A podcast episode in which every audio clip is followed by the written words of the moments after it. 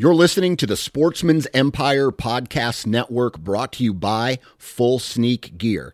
Check out their entire lineup at fullsneakgear.com. Also, be sure to check out our entire stable of podcasts at sportsmansempire.com.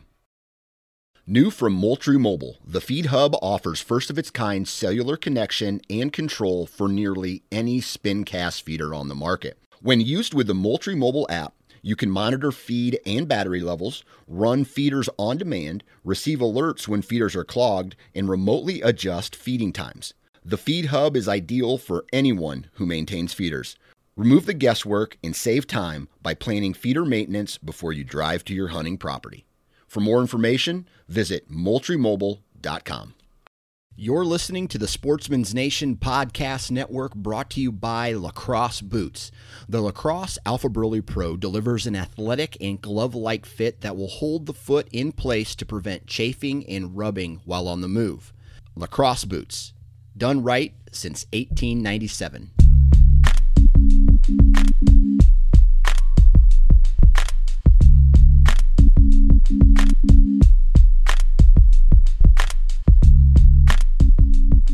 To the Nine Finger Chronicles podcast, brought to you by Exodus Trail Cameras, the number one podcast for bow hunting product information and hunting stories from across the nation.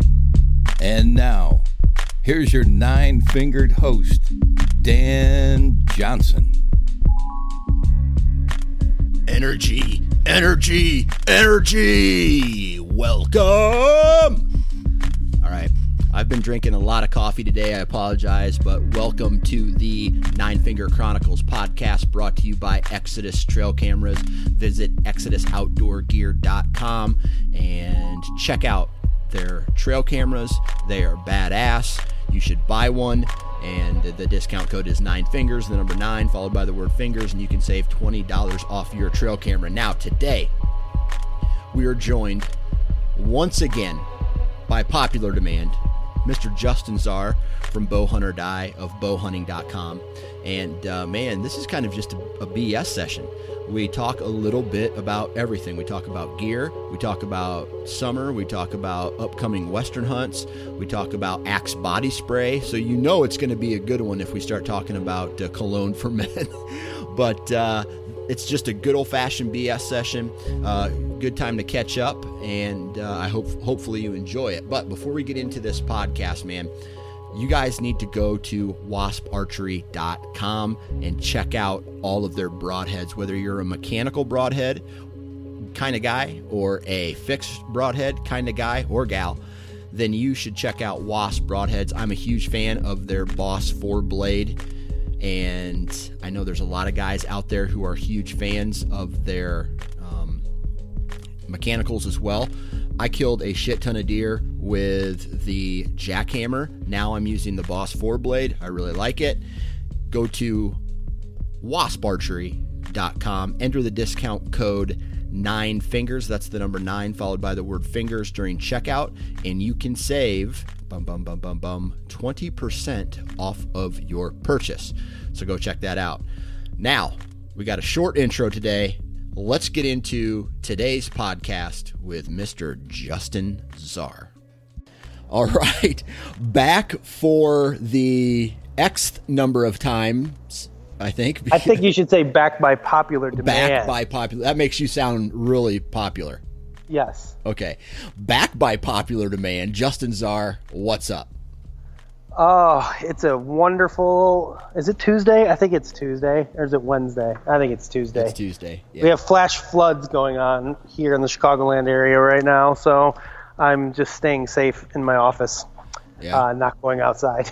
so in a bigger, that's what's up in a bigger city, right? Uh, you know, like in small town Iowa where I live, people tend to be pretty decent drivers when it comes to bad weather, right? They know that you probably shouldn't drive down a road if it's flooded, or hey, maybe we should wait for the snow plows to come out before we uh, go, or you just slip it in four wheel drive and go.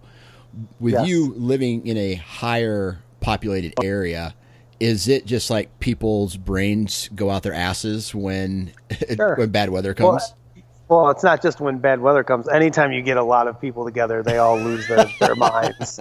Doesn't matter what it is. But I guarantee that, yes, when I am watching the news before I go to bed tonight, uh, I will see cars uh, flooded out under like a viaduct somewhere, and some lady will be like hanging out of her window or standing on the roof of her car, like, "Oh, I shouldn't have driven through all that water. Somebody, please come rescue me." So yeah, guaranteed to be on the news tonight. Awesome, awesome. All right, now it's not a subtle transition, but it's really a hard transition. Uh, I don't know what made me think about this earlier today, but did you ever wear Axe body spray in your entire life? Uh, yes, but not like a lot of it or or very frequently. I actually bought some.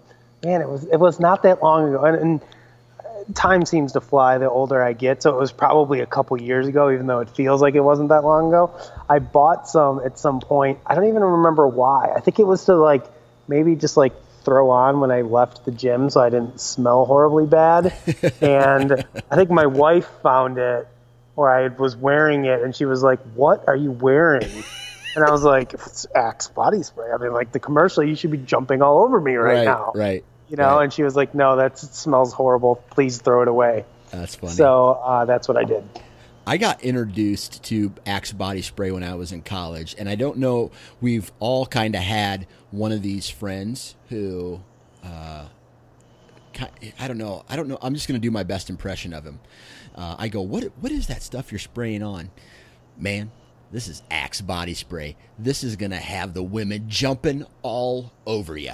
And he's that guy who stands in the corner the whole night and waits for the girls to come to him and uh, he, you know, uh, you know.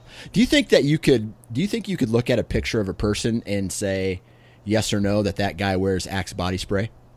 Absolutely. Yeah. The guy that wears Axe body spray is also the guy that listens to Nickelback. By the way, that's that guy. So I suppose I was that guy for a very brief period of time. That in my sucks, life. man. Because I was just getting ready to start a Nickelback podcast, and now Oh, I can't. just Now I all can't. things Nickelback. All things Nickelback. It should be Nickelback, and then when you're feeling country, you go Florida Georgia Line. Yeah. Because they're like the Nickelback of country music. They are the Nickelback. Uh, so you could uh, you could mix it up a little bit. I like that. I like that. It's funny because there's a guy who lives down the street from me who fits that description of a guy who wears Axe body spray. And it was verified one day. I was driving down the street. He was outside walking from his garage to his car. And I'm not joking you, I could smell it from him just being outside and me driving by his house. Yeah, it's a rather pungent uh, odor, the Axe body spray. There's a lot of different ones. I wonder if I still have it. I'm going to look under my uh, sink when I get home tonight and Yeah. see if I still have it. I might put a little on, see what the missus thinks. She probably will throw up. she probably will. Yeah. Get away from me, go take a shower. I'm I'm tired. Not exactly the desired effect. really. Exactly. I feel like I was lied to. Although, you know, now that we're in our late 30s, maybe that's just the ladies aren't into that. Maybe if I was seeking to attract young 20 somethings, Axe body spray might still be the thing. So maybe we need maybe at our age we need to start wearing brut. Ooh, brut. Brut. You think so? I feel like that's more of like a. We got a little ways to go yet before we're in brut know, territory. man. My grandpa we came up in a generation. Yeah, but your grandpa. You're talking about your grandpa. We're not grandpas yet. I know. Our generation is still like cool water, dude. Cool you ever wear water? cool water? I never wore cool. I, I did Oh, wear man. preferred stock. Preferred stop. What about like Drakkar? No. I don't know if I No? could afford that. You're out in Iowa. Yeah. You guys We- don't have the fancy stuff out there. We just put a little whiskey behind our ears before we go out. There you go. Good job. Put in a dip and a little whiskey behind your ears, and you are ready to go. Night on the town. So how much uh, time do we have till we can start talking about? I think we're. Can we call this the a good BS introduction? Should we start talking about Sure.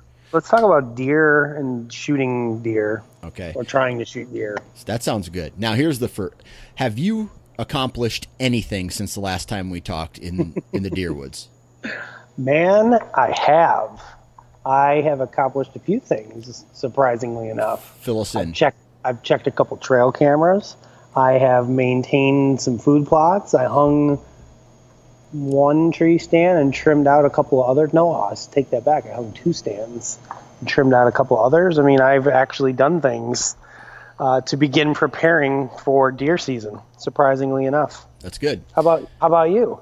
Uh, this last weekend, uh, let's see, Sunday, I trimmed out a tree stand uh, in a new place. My anal retentiveness kind of kicked in, and I moved the tree stand uh, about seven yards from one tree to another, and then trimmed out a whole new shooting lane uh, system, I guess you'd say. Checked some trail cameras, um, refreshed some of my mineral stations, and now I'm still not ready for the season to start. but You're closer to being Yeah, ready though. I have which one- is all that really matters. I have one tree stand up, but uh, that's all right. I mean, I his, You, sh- you should just go the entire season and only hunt that one stand and see if you can kill a deer. I've always felt like if that's if that's what you had to do and it was in the right spot and you just hunted it nonstop, like eventually something's got to walk by, right? dude, I'm telling you, if you if you can find a good pinch point and you have Yeah, good that's what I'm access to it,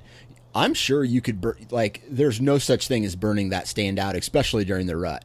If it's pinched down real tight and your scent's blowing, let's say into a field or something. Sure.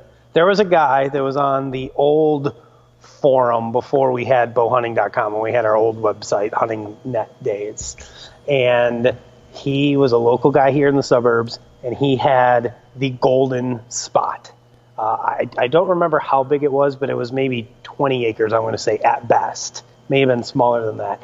And it was situated in, in between two really large pieces of timber, uh, one of which is uh, off limits, it's a forest reserve, and the other is like a giant, I, I don't know how many acres these people own, but it's a very large, uh, privately owned area. Does have some guys hunting it, but it's very heavily managed, lots of big bucks and stuff. And he sat essentially in the middle of these two pieces of property, and he had some fence rows and some creeks that kind of connected the two. And he essentially had one tree stand that he would hunt every year. It was like the only spot he would hunt, and he would kill somewhere between like a 150 and a 170 religiously for like three, four, five, six years in a row. And everybody on our forum thought the guy was the greatest hunter in the world, and he walked on water, you know. And they were always asking him for advice, and he was the kind of guy that would like take pictures with all of his mounts like out in the driveway, like all hung up, like he was like super awesome. And uh, and then he lost that place to hunt. Uh, property got sold or whatever, and I'm not sure that I've seen a picture of him with a deer since then. You probably committed suicide. yeah, he still pops in the forum now, Okay. time and again. But I've always believed that a really good spot can make even a Oh, man. mediocre hunter look awesome. Absolutely, it can.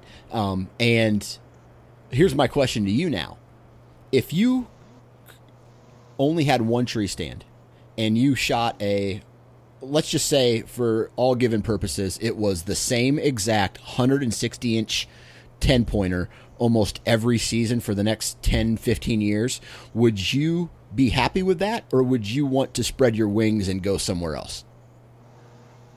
Ooh, that's a tough one, right? Because I mean, how could you not be happy with continued success? Yeah. that's that's a wonderful thing. But I think I'd get bored with it after a while. You know, same spot every year, same story. I mean, I like the the change. I like to change things up. I mean, Yeah. I got I got to I got to mix things up somehow. I'm married, so I'm stuck there. So I may as well I may as well try to mix things up in my hunting life where I can. Who who wants that? Who wants to be married to one one tree? Sounds terrible. that analogy. Oh boy. Ah, I love it.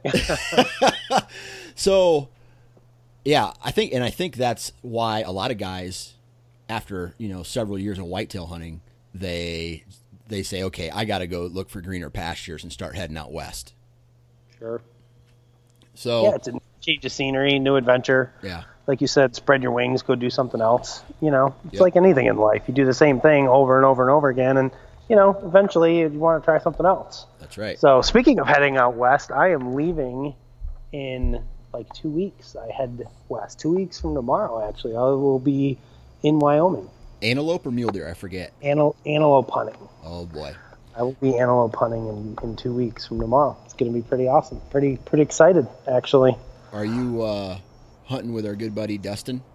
I am. I'm hunting with Dustin. I got a bunch of guys actually from uh, from our team that film for our show, uh, and other guys that um, we work with that are going to be out there. There's going to be like a whole group. I think there's going to be there's three of the guys from our show. So me, Matt, and Neil are going to be there hunting. Uh, Dwayne, who manages our uh, our brand ambassador program, he's going to be there. My buddy Scott Bakken from HHA Sports, he's coming out to hunt.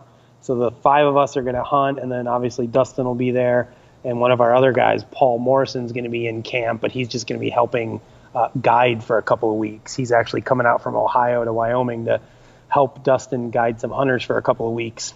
So there's going to be like kind of a whole crew of us there at one time, and I'm honestly I'm way more looking forward to spending uh, a couple days in camp with everyone than I am the possibility of actually shooting an animal. Although that I am excited about that. Uh, pretty pumped to just get together with all the guys for a couple days in a in a hunting camp. Right, right.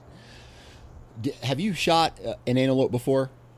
I have. I shot. I shot one in 2010, I think it was. Man, eight years ago. It's been that long. I suppose it has. Yeah. Yeah. So have you? Are you pretty picky when you go out? Like, I mean, you've shot a you've shot a real good mule deer, and now you've you've already shot an antelope. Are you looking for something like the next step up, or is it just something that makes you get excited when it walks by? Yeah, I am. In this case, I am looking for the next step up. You know, the first time I went, I didn't know what to expect. I didn't know if I'd ever go on another antelope hunt again in my life. Uh, so I was like, I'm going to shoot the first thing that makes me excited. Uh, and I ended up, it's oddly enough, Dustin was with me on that hunt eight years ago in Wyoming, and he filmed that hunt for me. This is long before he was ever even a guide or owned his own outfitting business or anything. He just came with. Uh, we were hunting at, at Table Mountain Outfitters for that one. And I shot my antelope, I think it was about three hours maybe into the first day. We had a group of, I want to say it was four or five bucks that came into the, the watering hole, and I did not shoot the biggest one. I wanted to, but he just wasn't giving me the right angle shot, and I was getting impatient. So I took the, the next best one I thought out of the group, which was a nice a nice antelope. Uh, he wasn't quite Pope and Young measurement wise, um, but it was a great antelope, and I had a blast. I mean, it was awesome. But this time I'm I'm looking for something a little bit bigger. I figure if I'm going to shoot another one, I'm going to hold out for something a little bit bigger than the last one. Do you have uh, any preference points in Wyoming for anything? Do you buy preference points at all? I do, I do. I have uh, four or five elk points at this point. Um, so yeah, I'm getting there, and that's really it. You know, in, in Dustin's area, you really don't need any for antelope. You need maybe one for deer. Yeah. Um, so I might buy a deer point if I want to go back out there and do.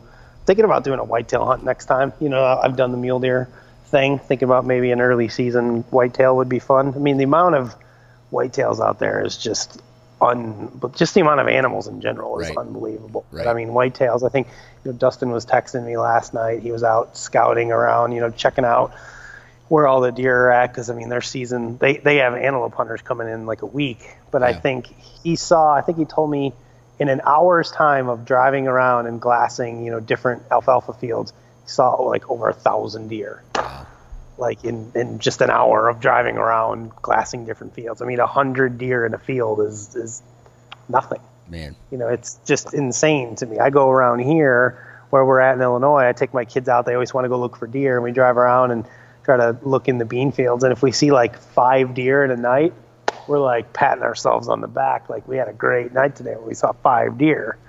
You know, he goes out and sees a hundred of them in one field. It's just insane. So when you go out there, obviously Dustin owns an outfitting business, but like when you go out there, are you always kind of looking for an outfitter or are you thinking about doing any kind of DIY stuff? Uh, I, I, I don't know. I'll be honest with you. I'd love to do the DIY stuff more, but the reality is like my my time is just so limited and so infrequent, and when I can do it, that it's like do I want to do the DIY thing? Because usually most people you talk to, they tell you it takes a couple years to try to figure it out. Yeah. Right. You usually have to go to a place more than once. You know, if you're lucky enough to know somebody in the area or know a buddy that's hunted there that can kind of show you the ropes, it can speed up that learning curve. But a lot of DIY, I mean, it's it's you got to go every year until you start learning it. And I just don't know that I have that much opportunity to go do that every year to put myself into a position to be successful. Yeah. You know, so it's like as much as I, I love the DIY thing, I mean, I definitely get a far greater sense of accomplishment from that than I do from going on an outfitted hunt. But at the same time, I do enjoy going going on a nice hunt, you know, at Dustin's place where uh, I know my chances of for success are significantly improved over doing a DIY. I'd probably do like a DIY antelope hunt. I think I'd be all right. I could probably do a DIY mule deer hunt after my last one. I, I, I feel like I have a decent handle on what I would need to do in order to be successful. Yeah. Um, an elk hunt, I mean, dude, I'm I'm clueless. I don't know anything. Yeah. You know, I went I've gone on one elk hunt with with a guy that you know is an elk hunter. He showed me a few things, but I mean, realistically, I'm a I'm a newbie as newbie gets. Right. Well, I tell you what, man. Uh, I'm I'm actually on the Wyoming Game and Fish Department website right now. I'm checking my preference points, and I have four points for elk, four points for antelope, and two points for mule deer or for deer. So You're a lunatic. What are you buying so many antelope points for? Where are you trying to go antelope hunt at? I, I'm just buying the preference points just so I have them. You know what I mean? It's just like, you know. Sure. So hey, every year I could probably go into a better unit, right? Uh, the Yeah, higher, the yeah. higher number of points, and I know you could probably go every year without purchasing the points. I just feel that hey, you might as well. Sure. Yeah, I, mean, I agree. I mean, and Dustin tells everybody the same thing. But I think the one thing that he's told me over the years that has resonated with me is just because an area takes more preference points to get into doesn't necessarily mean that it's a better area to hunt. Yeah. Um, it possibly means that there's just um, a lot more. I forget what it- exactly what it was. A lot more access. Yeah. And that's where everybody wants to go. So, like in the area where he's at, there's not as much public access as some of the other areas. Um, so it's easier to get tags because not as many people are applying for those spots. So you don't necessarily need as many preference points. But like his elk area, like he he outfits in a couple different elk areas. The elk area I'd like to go to is actually up in in the Bighorn Mountains, and it's on National Forest Service land. But they have some sort of exclusive outfitting rights to to outfit in there. They're the only outfitter that's allowed to go in there. They do if somebody manages to draw a tag and they want to go hunt there, they can without an outfitter. Um, it's public land, but they're the only outfitter, or, or them and one other people can actually bring bring clients in that area. If or, or when I get around to actually doing an elk hunt, you know, that's the type of hunt I want to do. I don't want to do the, you know, stay in a lodge and go out on a four wheeler and a truck type thing. I want to do the get on a horse and sleep in a tent and freeze your ass off and Grind it out. type of thing. Grind it out next time. So that's that's my goal. What's your goal for? I mean, you're getting all these preference points. What is your your plan? Well, my plan is so I'm going to Colorado for my elk hunt this year, right? Um, I leave in like four weeks. As I'm hunting some of these general units, over the counter tags, right? Uh, basically, learning how to hunt elk and learning how to hunt some of these other animals. I'll buy preference points in some of the better units so that when I do get the opportunity to go and hunt, let's say Wyoming, I'll have enough preference points to, you know, put myself in a in a decent position. I guess you'd say. Uh, Sure. And, uh, And hopefully, you'll know what you're doing yeah, exactly. at that point. exactly. So So you're learning the ropes now. Yep. So that's that's kind of my game plan, and uh, I think I'm going to do that through a variety of states because I plan here pretty soon. Uh, I don't know if my wife knows this yet or if she'll approve to it, but I plan to start taking one trip uh, a year for sure, but p- you know possibly two. So we'll just see what happens. And uh, I'm to the point now where I mean I love whitetails, right? And I love to sit in a tree stand and grind it out. But I'm getting to the age now where if I want to do some of these hunts and some of these more grueling hunts, I got to do it now, right? Because we're starting off at 10,000 feet when we go to Colorado. That's where we're starting. That's where our camp will be, and then it's just all Who you, and who are you going with? uh, my buddy Ryan, and we're meeting Yeah. another buddy Adam out there. Uh, Adam Parr. And- he, he actually is uh, the, like a marketing rep for QuietKat. Yeah, yeah, yeah. I know Adam. I know Adam. Yeah, We had a few beverages together at the ATA show. that's right. That's right. Um, okay, but he lives out there, correct? yes, Out yes, west. So yes. he's kind of uh, acting as your quasi guide. Yes, he So is. to speak, to a certain degree. Yep, Yeah. So you guys are in a much better position absolutely. there And than I- if you were just two dudes from Iowa that just showed up and you're like, "We're here to kill elk, baby. Yeah, that's Where right. are they at?" That's right. I tell you what, man, and that's the best thing about having a podcast is when I ha- when I say things like, "Hey, I'm going to go out," or "I want to learn how to do this." There's always some really nice person that sends me an email and, "Hey, Dan, if you're ever out in this part of Wyoming, hit me up. I'll show you some decent spots, or I'll show you where to start, or I can give you some tips or whatever." I mean, I had a guy bless his heart, he he just had a kid, so he was making less trips out to Colorado, and he was telling me, "Hey, man, look for elk here, look for elk here, look for elk here." I'm just like, "Wow, that's awesome," because a lot of people don't get that inside info. Sure. It's the benefit of being a celebrity. You're treated Ah. differently. That's funny. That's funny. okay, now I do have a question for you about whitetails. Now you mentioned you checked some trail cameras, right? Did, Now, did. on one of the last episodes that you were on, you said that there was this big buck. You you were unsure if he made it through the winter or if you had any trail cam pictures of him or if he was even alive. Do you have any confirmation about that buck you were talking about? Yeah, so uh, I think this is a deer that I texted you about, but uh, last year we had a really big three year old uh, that was probably in the 160 range, and we were crossing our fingers he made it, and he was going to be a 190 this year. Uh, in our brains, that's what we wanted to have happen. Well, finally got a picture of him uh, the other day. He's actually running away from us. I think we bumped him out, uh, my buddy Mike and I, when we were doing some stand work. Um, but it looks like he lost a bunch of points and a bunch of inches from last year. It's definitely the, the same deer, but I'm hoping that it's just a bad photo uh, and that he and we just can't see all of his tines or something along those lines. But have to admit it was a little underwhelming. But it's the only picture we've gotten of him so far, so I don't know. Whatever. If I see him, I'm gonna shoot him. I don't care how big he is at this point. I got I, I feel you, man. I got I got this buck who I always have these grand expectations for every season. And this year he is an eight year old. I have I literally have pictures of him every year for the last five years. Okay. Um, I think let's see. And, and he, you just keep hoping he's gonna get bigger one year, and he never does. he puts on a little mass, but Sure. but nothing extraordinary, right? So he, um, I think two years ago was his biggest year, uh, and he's he just kind of remains the same exact size every single year. Um, I think this year his brow tines might be a little longer, but other than that, still kind of. I mean, he's kind of. I think he's a nine.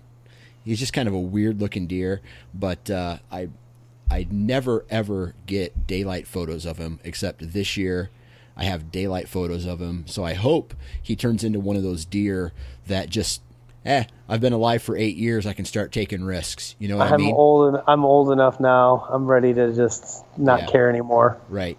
And uh, so he's So you're going to shoot him if you see him, even though he's not the biggest antlered deer one that you have. around. percent. I bet you he's walking around the woods right now at about three hundred and twenty pounds.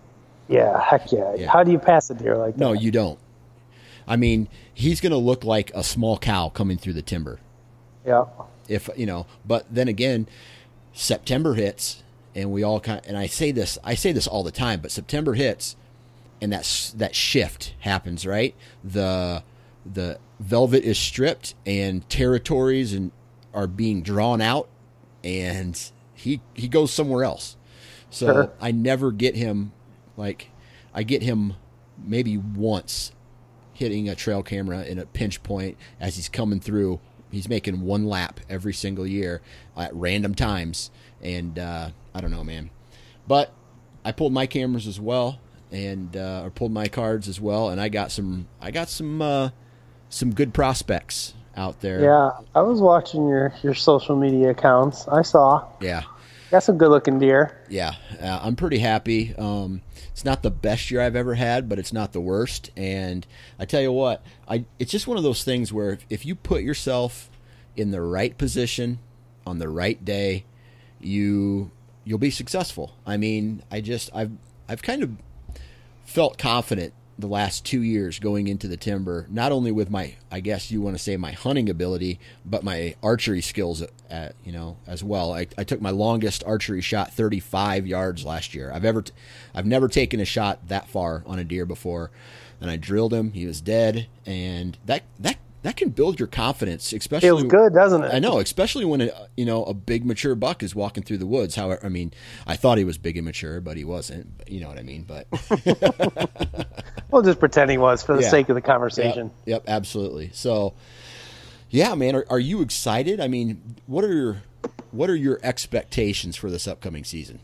Oh boy, you know what? I I, mean, I got to admit they're pretty pretty low right now. Maybe I'll get more excited once the season gets you know going. Uh, I mean, I am excited in that you know I've got three great farms to hunt. You know, my my six year old really does want to go out. He's talking about it nonstop. He can't wait to go out. You know, he goes in the garage and he's like, "Dad, is this my tree stand?" And I'm like, "No, buddy, that's that's not your stand. We're gonna I'm gonna put up a double ladder stand for us." And he's like, "Why do I have to be in the same tree stand as you? You just go in your stand and I'll go in my stand." I was like, "Well, you're not old enough for that yet, you know." So I'm excited to to take him out. I'm really hoping to be able to shoot a deer with him tagging along with me this year. Um, so pretty pretty excited about that. Uh, you know, locally, my two farms. I mean, we know there's some good deer on them. There's nothing earth shattering on either one of them at this point. Um, but there's some good, you know, mature deer that you know aren't gonna set the world on fire, but they're deer I'd certainly love to to tag. So I'm excited about chasing them. And then you know we've got a, a lease. It's about two hours west of here, and that's got considerably more deer on it. Um, one just absolute stud of a buck. Uh, it was a deer that I believe he's four this year. He was a nice three-year-old last year, and he really blew up and got a lot bigger than I thought he was going to. Uh, he may push 170 this year. He's a gorgeous deer. Uh, but but you know, and the big but there is like you just said. You know, once September comes and the ranges start to change a little bit, who knows what's going to happen? Last year, come October, he wasn't all that visible. Uh, got a few pictures of him here and there, uh, but the ones I did get were usually in daylight, even in October. So, uh, but I'm getting significantly more summertime pictures of him this year than I did last year, which is odd because last year we had soybeans and I was getting a ton of bucks. Uh, whereas this year I'm not getting quite as many different bucks, but uh, but this guy I'm getting just over and over and over again. I've got him. I mean, if I was to be able to go hunting right now, I would almost guarantee I could kill him. He's coming in and out of the same spot like clockwork every single day on my on a trail camera. He's going back in in the morning and he's coming out in the evening. So I'm hoping that he maintains that pattern long enough to where maybe that that first part of the early season um, be able to get a crack at him because he's coming out into some of our food plots at night right now. So we'll see what happens. You know, a lot of time between now and October, but I'm sure I will get much more excited for deer hunting when that gets closer. But for right now, I got to worry about uh, getting all my stuff ready to go for, for Wyoming first. Yeah. So you mentioned uh, food plots, right? How many acres of food plots are you typically planting on your farms? Less than one. Okay, so basically just some some micro plots used little to. micro plots Yeah. with an ATV. You know, I don't have fancy equipment. I don't have a lot of room to put food plots in. We've got a couple areas that um, I shouldn't say that. The one the one farm that we've got here locally that I lease with with Todd Graff and Tom Alford is probably going to have a couple acres of food in there, but that's mostly Tommy. You know, he's a he's a landscaper by trade, and he goes out there with tractors and does food plots because he likes doing it. You know, that's I'm not all that involved in putting in the food plots, but I do enjoy hunting over them when I when I can. So that farm's got a decent amount of food on it, but like my other ones, I mean, we're talking the one plot that this buck is coming into is maybe at its widest point 25 yards and it's probably 80 yards long. Um, and it's in alfalfa, clover, and chicory right now, and the deer are just absolutely pounding it. A um, lot of activity in that right now. I've traditionally had pretty good luck with with that particular plot and that mix. So hoping that that's going to do well. And then we have a small brassica plot that's about the same size. Uh, so that's more of a late season thing for us. Yeah. Um, so yeah, I mean that's that's really about it. We were hoping to buy some crop back from the farmer this year, but he told me he didn't want to sell us any crops back, which I thought was a little weird. He sold us back some beans last year, but uh, doesn't doesn't want to sell us any corn this year. So I don't know what what the deal is there, but such is life. We will somehow find a way to survive. Hopefully, I'll be tagged out before uh, December comes, so I don't have to worry too much about it. Right. Which is kind of crazy because, um, you know, I thought about doing that as well, but th- there's still some uh, initial cost that goes into buying back because you're buying Sure. you're buying you're buying crop from the farmer, but then he's still got to use diesel fuel to go and mow it all down or chop it down again, rake it out, and then turn it. You know, fr- to start Yeah. planting the next. You know, the next. But uh, I, yeah, but I mean, he's he's turning the fields anyways, you know. And by the time springtime comes around, I mean, I don't think there's a ton of extra work, you know. And the way we worked it last year, and traditionally what we've done in the past that I've had pretty good luck with is, you know, we wait until the farmers pick the fields. You know, they figure out um, how many bushels per acre they're getting, whether it's corn or beans for that year. We figure out how much they left for us, you know, and then we just figure out the math, you know, of, of you know what he got for that crop when he sold it at the at the local grain mill, and then you know we pay him that amount of money. And it's traditionally worked out pretty well for us. Um, but for some reason this year he said he didn't didn't want to mess with it. So which is fine. I mean, there's still uh, you know plenty of hunting to be done even when it's not over a food plot. The only time I really feel like that gives you a big big advantage is super late in the year. You know, when you start looking at mid December and on through the end of the season, Yeah. that food really does come in handy. Um, but before then, it's for me, anyways, it's more of a luxury than a necessity. yeah. Um, so, like I said, I mean, if I can manage to shoot one decent buck this year, you know, I'll be happy. And if I can get him, you know, before December, that'd be even better because then my, my desire to go sit in a tree stand and freeze my ass off in December and January is pretty low. Even though I might have a, a second buck tag in my pocket, if I've already filled one, then I, I consider it a success at that point. Right, right. Now, I want to switch to gear, hunting gear, and Yes. Right now I'm looking at a lot of different things. So, like, I'm looking at some new arrows. Um, I'm looking at uh, some additional camo. I'm looking at um, oh, some like GPS type stuff uh, for my Colorado hunt. Sure. Uh, just kind of a, a variety, hodgepodge of everything, just like nuts like us always kind of look at. But do you have your eye on anything, or maybe what kind of gear do you always kind of look at and buy every year? I feel like I'm always getting some sort of new clothing item every year of some sort, even though if I don't need it. so it's probably my biggest weakness, I would say. Uh, so I just actually picked up some new. ScentLok came out with their new light season or early season stuff, which is their Savannah Rain. Uh, last year they came out with this. Uh, think it was called the Tactic suit. It was treated with this stuff called Never Wet. I don't know if you've ever seen that. Have you ever seen Never Wet before? You've probably seen like a YouTube video or something, but I forget who makes it. If it's DuPont or some big Rust-Oleum, I think maybe makes it. You can go to Home Depot and you can buy the stuff. And it was uh, like in the commercials, they show like they spray it on like let's say a pair of sneakers, like white sneakers, and then they take the sneakers and they dunk Ah, them in yeah. a giant tub of mud, and they come out and they're like perfectly clean, right? You know what I'm talking about? Right, right. or they show it like it, uh, they show a brick like a cinder block that's treated with this and they throw the cinder block in the mud and they pick it up half of it's covered in mud and half of it it just runs right off well ScentLok's got garments that are treated with this chemical now or this process so like literally like anything you get on it just pretty much runs right off the garment whether it's mud blood water whatever it's not necessarily waterproof because you know the way that the fabric is woven the water can still get through you know the fabric but i mean it withstands a light rain but it stays very clean uh, it's pretty neat man i gotta admit it's it's pretty cool technology I wonder if So- it's breathable. it's breathable sure yeah because the the the technology is well, I I don't know if it's breathable if you were to like have um, something that was if the material itself wasn't breathable. But think about it like you know all the little fibers are woven together, right? And there's space in between those fibers for it to be breathable. You know, it doesn't fill that void. That's why it's not fully waterproof. It's more of like a DWR water resistant treatment, um, but it's like DWR on steroids. I wonder. Uh, it's pretty cool. I wonder if. So my my point is, if I took a wool garment, right, 100% merino wool, it's supposed to wick the water away from you and breathe. If you coated it with that stuff, does it lose that ability? I don't. I don't know. It might.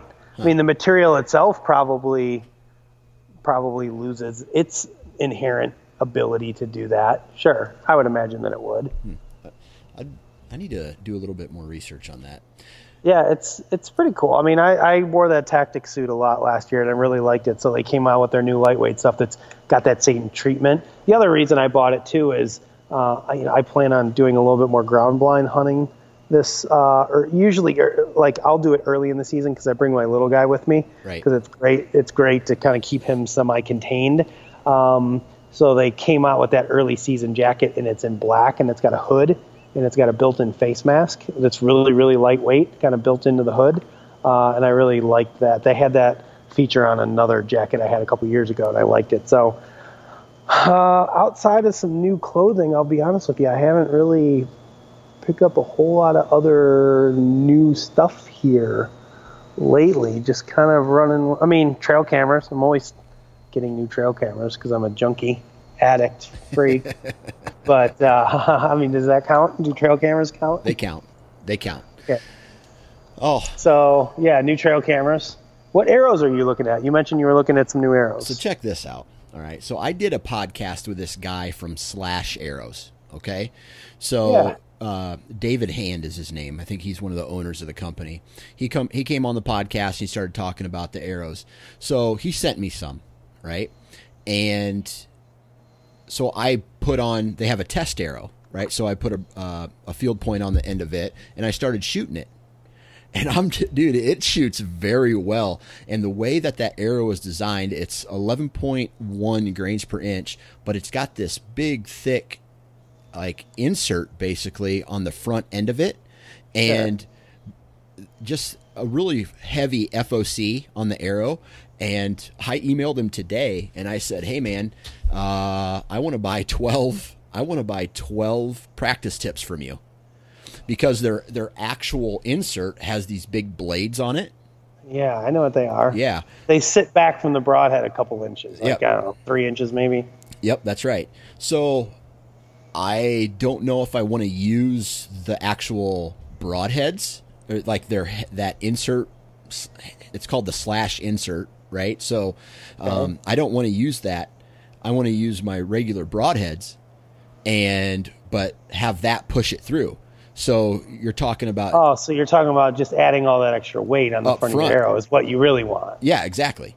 And dude, I've been drilling them like up to 40 yards last night. I was drilling them and lots of penetration uh, through my target. It was I was pretty impressed with it, and I had this kind of aha moment where, And what have you been shooting prior to that? man, I I go through arrows like it's nobody's business, you know. Like so, one year I was using Carbon Express, and the next year I used some FMJs, and then I uh, got these arrows from Australia, Zeller arrows. Uh, I can't get a hold of that guy. Where do you even hear about these? Uh, I've never even heard of Zeller arrows. Yeah, uh, my buddy uh, Wade James, I think you know him. yeah. Wade told uh, schooled me on them, and then my buddy Ben Harshine, he said he was using them too. So I said, okay, well, I'm going to give these a shot. Uh, in Australia, it takes about two weeks to get to you, but no one's answering their emails or phone calls to the company. So I'm just like, well, I wanted to get some more of those. Their website is under construction. It's coming soon in 146 days. Right. And I saw that and I'm just like, well, I don't think I'm going to be able to buy because um, all my inserts, they, they have, or not insert, they have an outsert on their arrows. And um, that's how I had it set up. But you shoot them a lot, you shoot them a lot. And uh, the shop that built my arrows used a, a regular uh, adhesive for that, and they start the insert started coming out when I was pulling them out of the target. So I needed, so I had to recap them with some JB Weld type material, like some really Yeah. industrial strength adhesive, and then that seemed to work. But um, I I started shooting these slash arrow these practice slash arrows, and I really I just really like them. So I think I'm gonna I think I'm, I'm gonna order twelve uh, of those practice tips and use those this year. Fair enough. And what broadhead are you going to put on the front of it?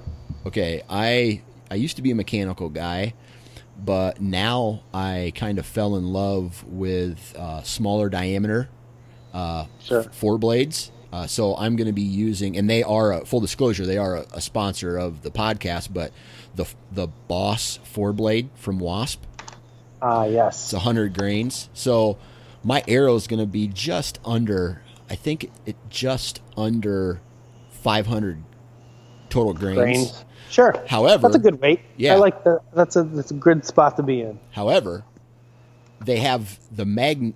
I think Slash has another arrow called the Magna or the man. What's they have the Express and they have the Mega or or uh, I, shit. I forget what it is. Anyway, it's a 13.2 grain per inch arrow. So if I get that arrow at what is it uh, with a hundred grain head on the end of it, now I'm over 500. Yeah. So I would, Now I feel like you're getting a little overkill, though. but I'm going. I mean, I guess you can never have too much, Right. but I mean, I feel like for me, anyways, over 500 is just for for whitetails and even for elk. Like it's you just don't really need it. maybe, but Maybe. I'm- oh well, I'm you got a 320 pound deer you're trying to kill, so maybe you do, do, need it. But I'm telling you this. Ever since I bumped up my arrow weight, and you know, I, I didn't change the speed on my bow at all. Um, obviously, my arrow's traveling slower, but I have had more pass throughs, and I shot some does. And this is going to sound disturbing, but I kind of went ooh when the arrow hit them. I mean, it knocked them to the ground. Sure. And I, I, I'm all for a heavier arrow. I mean, I'm usually in the 440, 450 range. Yeah. I did shoot 500, just over 500 grain arrows for a season. And uh, shit, it was my best season ever. I mean, I shot, uh, that's when I shot my mule deer in Wyoming. That was like a 500 grain arrow. And then I came home, I shot four whitetails here in Illinois uh, that fall, two bucks and, and two does. One of them was a quote unquote doe, may or may not have had buttons on its head, but it was still a deer. Uh, I mean, I passed through everything I shot at, you know. Um, so yeah, I, I the heavier arrow, like your bow's quieter, right? You've got better penetration. Uh, I just feel like overall, it, I would rather be heavier than lighter any day oh yeah, um, Yeah. for sure. So I'm I'm right about I think I'm at about 440 grains with my setup, which I feel like 440 450 is a good sweet spot for me. You know, I've done the 500 thing and it works fine, but you know, I feel like that mid 400s is a really good compromise between being able to shoot a larger mechanical and still blow through deer no problem, um, and still have a decent amount of you know speed. I'm not losing too much. Uh, so yeah, right. I'm with you. so what broadhead are you shooting then? You know, I'll I'll mix it up between uh, a mechanical and a fixed blade. I'll shoot both at different points of the year. I am currently thinking I'm going to be shooting mechanicals for my antelope hunt. Uh, I'll probably be shooting the NAP Spitfire Triple X. That's what I've got in my mind for right now. Yeah. That's a two-inch cut three blade, uh, and I've had tremendous luck with that broadhead um, over the years. You know, either the Spitfire Triple X or the Max, which is basically the same broadhead, but it's an inch and three quarter instead of a two inch. Um, both of those broadheads have performed nothing but phenomenally for me. Um, so, an antelope aren't that big of an animal. No. Um, so I'm not super super worried about like heavy bone structure or you know penetration or anything like that. I want to put a big hole in them. So I'm probably going to be doing those. Um, when I come home for whitetails, uh, I will probably be shooting the NAP Thunderhead Nitro, uh, which is very similar to that Wasp broadhead that you're shooting. Um, similar to their, I think their drone is the three blade uh, version. So the the Thunderhead Nitro is that same. It's that small kind of micro fixed blade. I think it's like an inch and an eighth or an inch and a sixteenth cutting diameter. But man, they fly like darts. They penetrate amazing. Uh, that's what I shot my buck with last year. I've shot a lot of deer with that broadhead over the years, and I don't think I've ever not had a pass through with that broadhead. And I'd say the vast majority of the time, and I think you could probably testify to this, like when you shoot them with those small fixed blades and a heavier arrow, it blows through them so quick that they don't even know it hit them. Yeah. And in a lot of cases, they run 40 yards and just fall over. Yeah. Uh, you know, when you shoot them with those big mechanicals, sometimes it's like I feel it's like smacking them in the side with a two by four, Yeah. and they seem to run way further than they should, even when you put a good shot on them. Well, they're So- losing. They're and it's losing. Opening that blade is is losing energy when it when that happens. Sure. So, yeah, I, I sh- the buck I shot this past year with uh, my fixed blade, man, I it just went through it like butter. I shot it a little bit back in the liver, but still, it went all the way through the body. It stuck in a tree on the other side. The buck kind of ran 20 yards, sat there and just kind of looked around, and then it just went whoom.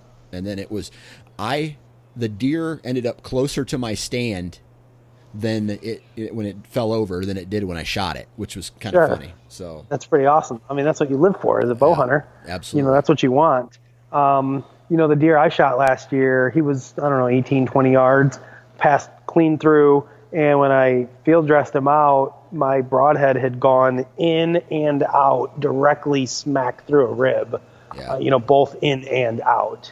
Um, so, and I mean, it still passed, you know, clean through him and stuck in the ground.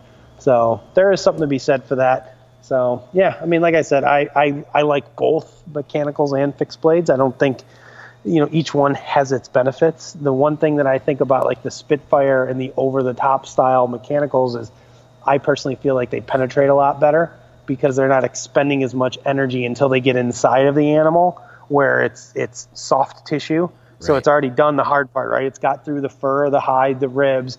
Now once once that those blades are fully fully open, generally it's already, you know, in the the chest cavity of the animal. They could do all of its damage there and you end up with really big exit holes on the other side and I've had lots and lots of pass throughs with big, you know, two inch cut Spitfire mechanicals where when you look at those, uh, you know, quote unquote correct opening ones like a, a Rage or a Kill Zone or any of those, like you're not seeing a ton of guys getting pass throughs with those things a lot because they're expending so much energy when they open and go into the animal, which also has its own unique set of benefits. You know, every broadhead is good for different reasons and people like different things. There's not one one size fits all or one correct answer for everybody. Yeah. But for me, like when it comes to the mechanicals, I've had way better luck. Like Spitfires, I, I think if I could, somebody said you could only have one broadhead for the rest of your life, I'd probably stick with the Nitro because I I can reuse it and resharpen the blades easier. It's a little bit tougher. Like if I had to just shoot the same broadhead over and over. But if I just had an unlimited supply of any one broadhead for the rest of my life, it would be some sort of Spitfire. right. Before I even I like I can remember the first mechanical broadhead pack that I ever bought way back in the day was the Wasp Jak-Hammers. And dude, I killed a lot of deer with that with that broadhead. And I- and does and bucks.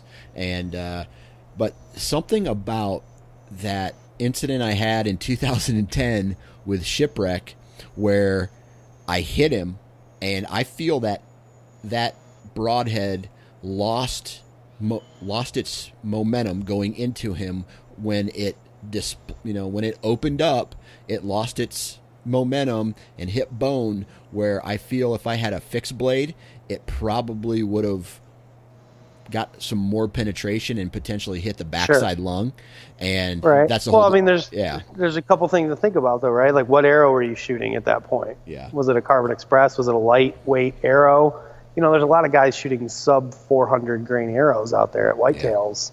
You know, and if you hit them perfect, no problem. You hit them not so perfect, eh, you know, Yeah. sometimes they're not the best. I mean, I've, I'm guilty of that. I shot a deer in the shoulder a couple years ago with uh, I think I was shooting a Carbon Express, like a Blue Streak or something, like a super light arrow in a in a kill zone. I don't know what the hell I was thinking, you know, and it literally just broke the end of the arrow off and essentially just bounced off of him. You know, didn't do anything. Yep. And that wasn't a fault of any of the equipment that I was using. It was my choice to use that equipment. You know, not fully maybe understanding the heck I was doing. You know, a light arrow in a large correct opening mechanical broadhead do not belong together. And there's a lot of guys out there shooting them. Yeah.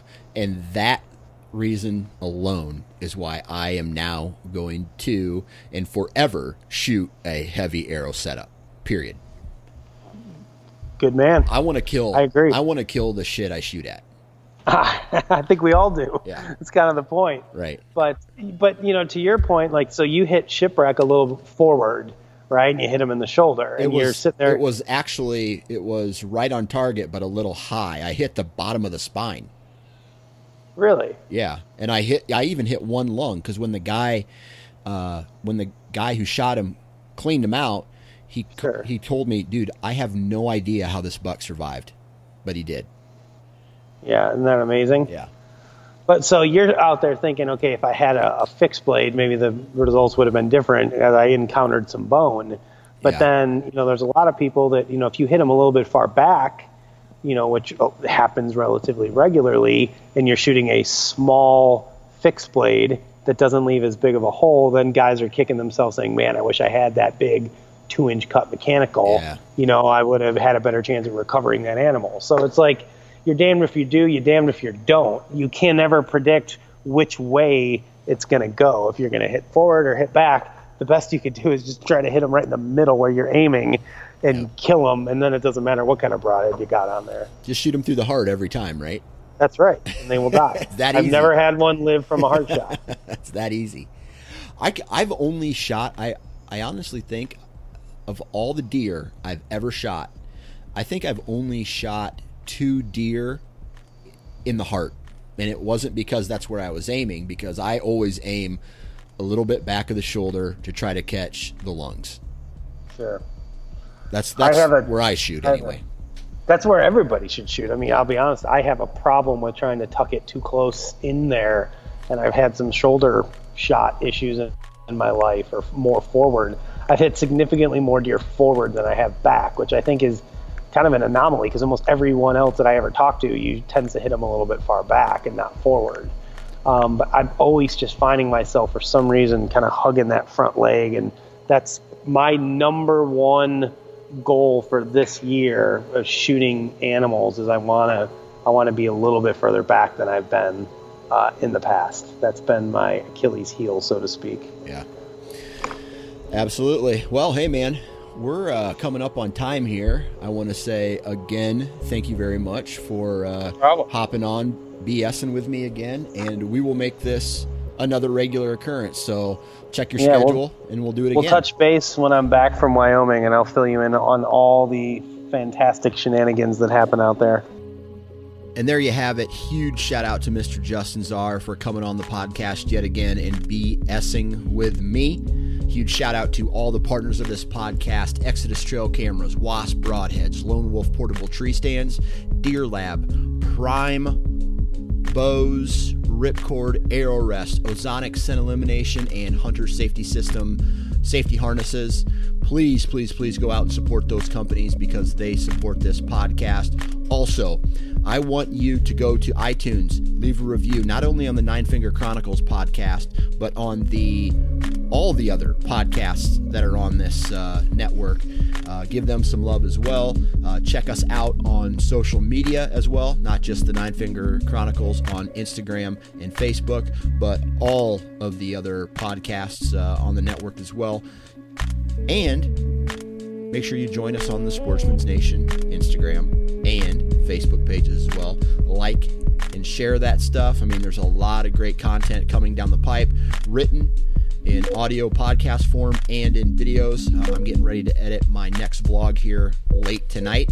Uh, hopefully, I can have that out oh early next week, and uh, you'll be able to check out some of that stuff. Other than that, hopefully everybody is having a great week. If you're going to be outside hanging tree stands this weekend, please. Our friends from Hunter Safety Systems are saying, wear your damn safety harness. Have a good week.